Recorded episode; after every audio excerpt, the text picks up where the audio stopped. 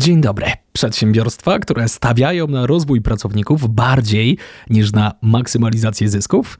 Tak, istnieją. W serii podcastów wraz z grupą ekspertów opowiadamy o tym, czym są podmioty ekonomii społecznej i jak mogą starać się o finansowe wsparcie na start lub rozwój swojej działalności oraz dlaczego to dobry pomysł.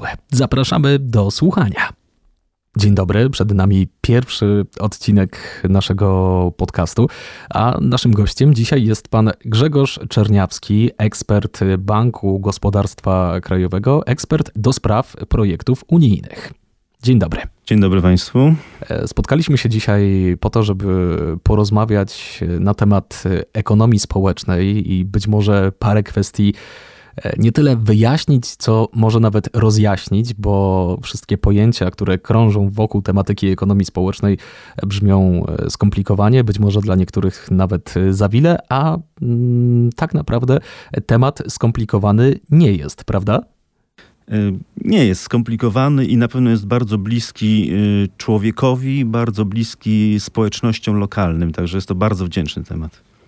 A gdybyśmy mieli mm, wyjść od takiego podstawowego pytania, e, czym tak naprawdę jest e, ekonomia społeczna w takich prostych e, zdaniach, dwóch, trzech.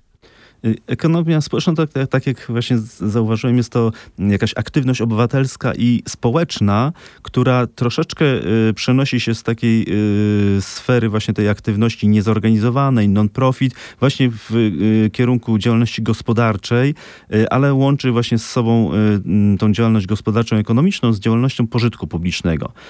I tu przede wszystkim ekonomia społeczna służy integracji zawodowej, społecznej osób zagrożonych marginalizacją społeczną. Mm, to są osoby no, z różnego powodu, y, z różnych przyczyn oddalone od rynku pracy, mm, y, często osoby z niepełnosprawnościami, z jakimiś problemami, dysfunkcjami społecznymi i tu właśnie wchodzi ta y, ekonomia społeczna, żeby ich po prostu przybliżyć do rynku pracy, przywrócić na rynek pracy, żeby też przywrócić im, im te mm, aktywności społeczne.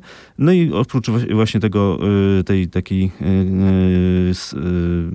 działalności czy zadań y, reintegracyjnych y, ekonomia społeczna po prostu y, służy tworzeniu miejsc pracy, świadczeniu usług społecznych oraz rozwojowi lokalnemu.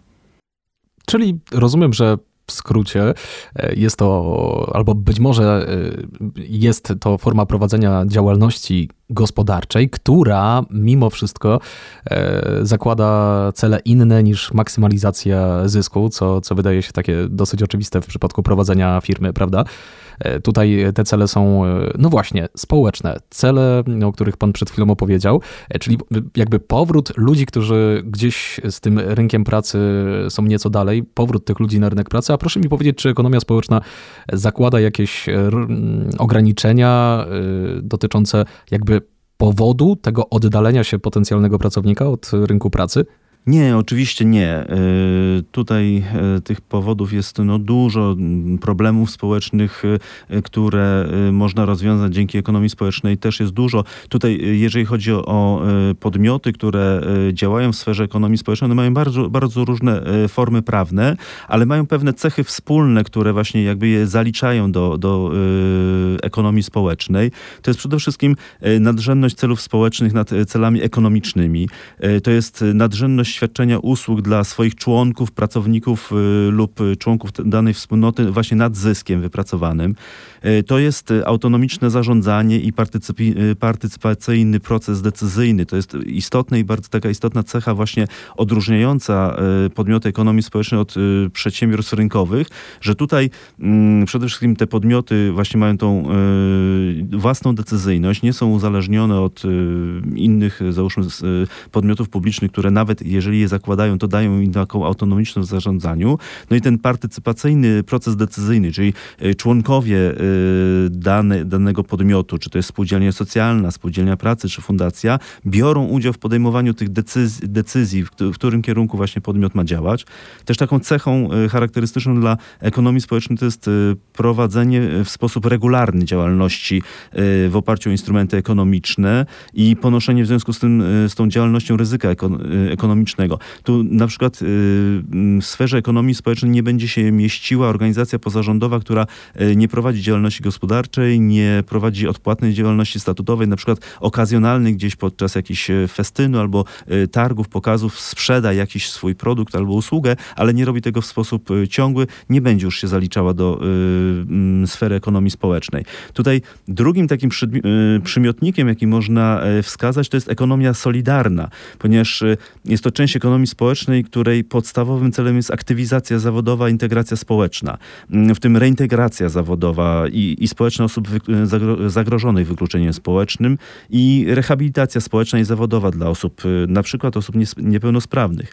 I tutaj w tej ekonomii y, solidarnej mamy mm, takie formy mm, podmiotów jak przedsiębiorstwa społeczne, spółdzielnie socjalne oraz spółdzielnie inwalidów i niewidomych. Tutaj są, to, jest, to jest niesamowite przykłady, jeżeli chodzi właśnie na przykład o mm, spółdzielnie inwalidów niewidomych. Y, są to mm, podmioty, które działają na przykład od 60-70 lat i działają nadal skutecznie, nadal pomagają, na, nadal pomagają w tej reintegracji właśnie społecznej, zawodowej.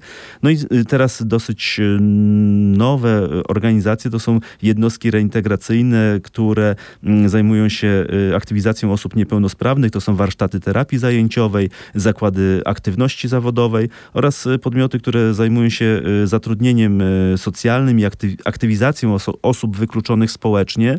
Y, to są centra integracji społecznej, kluby integracji społecznej, które możemy spotkać wszędzie, w, ka w każdej gminie w całej Polsce. Jeśli jeszcze mogę dodać, tak. u nas podmioty ekonomii społecznej czy ekonomia społeczna jeszcze nie zbyt powszechnie się posługują kolejnym przymiotnikiem, ale jest to przymiotnik cyrkularny, ekonomia cyrkularna, ale jest to bardzo chętnie używany przymiotnik do określenia działalności podmiotów ekonomii społecznej w zachodniej Europie, we Francji, w Anglii. To jest y, ekonomia cyrkularna, to jest oczywiście ten y, gospodarka o obiegu zamkniętym, ale y, podmioty ekonomii społecznej właśnie dążą, zwłaszcza te zachodnioeuropejskie, do tego, żeby ograniczyć zużycie surowców, zmniejszyć wielkość odpadów właśnie w tym całym obiegu. Czyli można powiedzieć, że jest to już taki powiedzmy kolejny krok, prawda? Który... Właśnie ta ekonomia cyrkularna to jest kolejny krok, czyli u nas funkcjonuje ekonomia społeczna i solidarna, a w Europie Zachodniej jeszcze te podmioty dodają sobie przymiotnik cyrkularny. Czyli gdybyśmy chcieli to skrócić i objaśnić w jednym prostym zdaniu, e, czy moglibyśmy sformułować e, taką tezę, taką opinię, że e, podmioty ekonomii społecznej, mówimy o naszym polskim rynku, sprawiają, że po pierwsze osoby wracają na rynek pracy, po drugie także są gdzieś ekonomicznie ponownie włączone do społeczeństwa, no bo umówmy się, że mm, jednym z takich istotnych elementów jest także to, że te osoby, o których mówimy, osoby zatrudnione w tego typu e, działalnościach e, gospodarczych, w tego typu podmiotach, zarabiają pieniądze, co też sprawia, że ich powrót do społeczeństwa no jest skuteczniejszy, jest, e, ma, ma, taki wymiar praktyczny, to znaczy to są osoby, które dzięki temu, że zarabiają pieniądze, mogą stanowić o sobie, mogą e, funkcjonować samodzielnie w społeczeństwie, prawda? To też jest jeden z celów ekonomii społecznej, jeżeli dobrze to odczytałem. Dokładnie tak, to jest jeden z tych powodów, dla których tym osobom chce się rano wstać z łóżka i wyjść z domu. To są osoby, które często przez wiele lat gdzieś tam oczywiście korzystały z pomocy społecznej, ale nie, nie czuły tej wartości, tej wartości, że są przydatne e, społeczeństwu, a dzięki właśnie ekonomii społecznej i e, tym wszystkim organizacjom, podmiotom, które działają w tej sferze, osoby te mogą wyjść z domu, mogą czuć się potrzebne i bardziej zaangażowane. To w takim razie ja sobie pozwolę ukuć jeszcze jedną taką tezę. E, być może nieco celowo staram się troszkę spłycić to, o czym Pan mówi, żeby to, żeby to sprowadzić do takiego jednego zdania, bo Podmioty ekonomii społecznej, w moim rozumieniu, to takie podmioty, które no właśnie są bardzo mocno nietypowe. To są nietypowe przedsiębiorstwa, to są nietypowe e, formy działalności gospodarczej, bo nie chcą zarabiać, albo właściwie nie mają e, takiego nadrzędnego celu, żeby zarabiać na, na siebie. Mówiąc na siebie, mam na myśli e, przedsiębiorstwo, tylko właśnie dać szansę zarabiania poszczególnym pracownikom. No, przyzna pan, że jest to no coś nietypowego, prawda, kiedy myślimy o działalności gospodarczej gospodarczej. Dokładnie tak. Ten e, prymat e, celów e, społecznych nad ekonomicznymi jest tu zasadniczy. Nawet jeżeli przedsiębiorstwo społeczne czy podmiot ekonomii społecznej wypracowuje zyski, a faktycznie tych podmiotów jest coraz więcej, które wy, wygospodarują wspaniałe dochody, zyski, to zysk dzielą czy przeznaczają na cele statutowe, czyli jest to często ta reintegracja zawodowa, jakaś rehabilitacja, podnoszenie kwalifikacji zawodowych swoich uczestników, swoich członków. Także właśnie tak jak pan powiedział, jest to prymat celów społecznych nad ekonomicznym w prowadzonej działalności gospodarczej.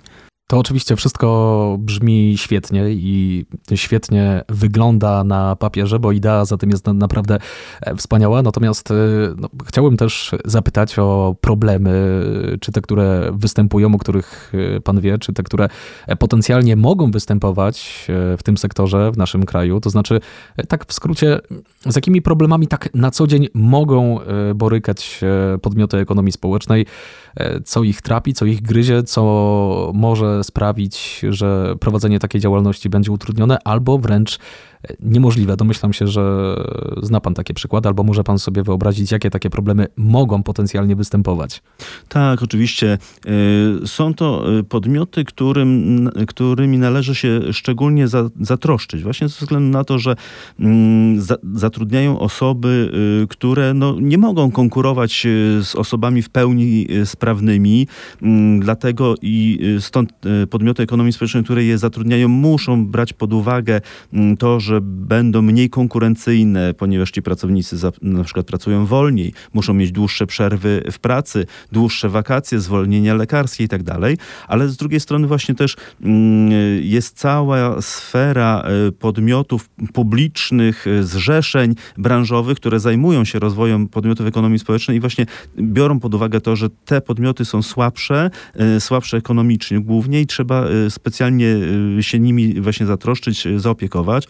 Dlatego tutaj mamy cały taki system y, wsparcia, gdzie na y, samym szczycie, y, można powiedzieć, takiego instytucjonalnego wsparcia jest Ministerstwo Rodziny i Polityki Społecznej, które mm, utworzyło specjalny Departament Ekonomii Społecznej i Solidarnej, ale są też powoływane ośrodki wsparcia ekonomii społecznej, które działają lokalnie. Mm, są różnego rodzaju związki i zrzeszenia właśnie branżowe poszczególnych tych typów podmiotów ekonomii społecznej. W końcu też jest nasz Bank Gospodarstwa Krajowego, Krajowego, który też y, zapewnia to y, finansowanie zwrotne, te instrumenty finansowe y, na rozwój działalności gospodarczej podmiotów ekonomii społecznej. To jest dosyć słaby sektor na, nadal, ponieważ podmiotów, które można by zaliczyć do ekonomii społecznej jest około 91 tysięcy w Polsce. Dają zatrudnienie grupie ponad 206 tysięcy osób, ale to jest na razie nieco ponad 1% wszystkich zatrudnionych zatrudniony w gospodarce w Polsce. Oczywiście nami, pozostałym instytucjom zaangażowanym w rozwój ekonomii społecznej zależy na tym, żeby mm, ten właśnie y, zatrudnienie w podmiotach ekonomii społecznej wzrastało, żeby stanowiło coraz y, większy udział właśnie w tym zatrudnieniu w gospodarce. Tu co ciekawe, mm, do podmiotów ekonomii społecznej należą również y, koła gospodyń wiejskich, te, które mają osobowość prawną, a jest ich coraz więcej. Na, na razie jest ich około 10 tysięcy, ale ze względu na różnego rodzaju wsparcie powstaje ich z każdym rokiem coraz więcej i w kołach gospodyń wiejskich działają również mężczyźni, także proszę się tu nie zwieść, że to gospodynie wiejskie, bo tam również mężczyźni e, działają w kołach gospodyń wiejskich. Mm, jeżeli chodzi o mm, PKB, to też y, y, ekonomia społeczna i podmioty, które działają w tej y, strefie gospodarki, nie mają dużego wpływu na PKB Polski. Na przykład większość organizacji pozarządowych prowadzi wyłącznie działalność nieodpłatną, statutową i tylko 30% fundacji, stowarzyszeń prowadzi dodatkową odpłatną działalność gospodarczą. Tak samo mm, zdecydowana większość organizacji pozarządowych y, wykazuje y, takie relatywnie niskie kwoty przychodów, bo na przykład mm, kwoty przychodów y, rocznych nie przekraczających 10 tysięcy złotych wykazuje aż 36% organizacji pozarządowych. 10% organizacji pozarządowych nie ma żadnych przychodów w ciągu roku, mm, a przychody pomiędzy 10 tysięcy a 100 tysięcy wykazuje około 40% podmiotów. No właśnie, bo pytając pytając o potencjalne problemy, czy o te problemy, które faktycznie występują w tym sektorze ekonomii społecznej w Polsce, e, czułem i przewidywałem, że to wszystko tak naprawdę sprowadzi się do kwestii ekonomii mm, jako takiej, e, mówiąc krótko, do, do pieniędzy i te problemy wokół pieniędzy będą krążyły. W naszej serii podcastów do tematu finansowania podmiotów ekonomii społecznej powrócimy. Także nie bez powodu rozmawiamy na ten temat z ekspertem z Banku Gospodarstwa Krajowego, czyli z instytucji, która także ma swój wkład w, we wsparcie takie stricte finansowe podmiotów ekonomii społecznej, ale e, nasze dzisiejsze spotkanie chciałbym zakończyć e, takim pytaniem, które jeszcze od tych pieniędzy jest nieco dalej. E, mianowicie Spróbujmy e, odpowiedzieć na pytanie, dlaczego funkcjonowanie podmiotów ekonomii społecznej, tych przedsiębiorstw, o których rozmawiamy, jest ważne społecznie, zasługuje na wsparcie, e, jest ważne także dla tych, których no, tak na co dzień e, ta ekonomia społeczna nie interesuje, mówiąc brutalnie, bo, bo przecież e, jakby nie wszystkich ten temat dotyczy. Nie wszyscy e, są objęci tą ekonomią społeczną, nie wszyscy mają znajomych, nie wszyscy mają osoby w rodzinie, które funkcjonują w tym, w tym zakresie. Dlaczego to jest ważne właściwie dla wszystkich. Jeżeli możemy odpowiedzieć na takie pytanie, to e, bardzo bym prosił. Tak, myślę, że y, to, to faktycznie nie, nie zauważamy. Tak jak wcześniej mówiłem, sektor ekonomii społecznej jest takim dosyć marginalnym, jeżeli chodzi o wytwarzanie y, PKB, jeżeli chodzi o procent zatrudniania. Natomiast mm, powinniśmy sobie zdać z tego sprawę, że y, to są inicjatywy oddolne, inicjatywy, które są jakby wywoływane w związku z potrzebami lokalnymi. Nawet jeżeli podmiot ekonomii społecznej jest y, tworzony przez y, jednostkę samorządu terytorialnego, albo na przykład przez dwie jednostki sam, samorządu terytorialnego, to wynika to z jakiejś potrzeby, y, z potrzeby lokalnej, z potrzeby rozwiązania jakiegoś problemu lokalnego.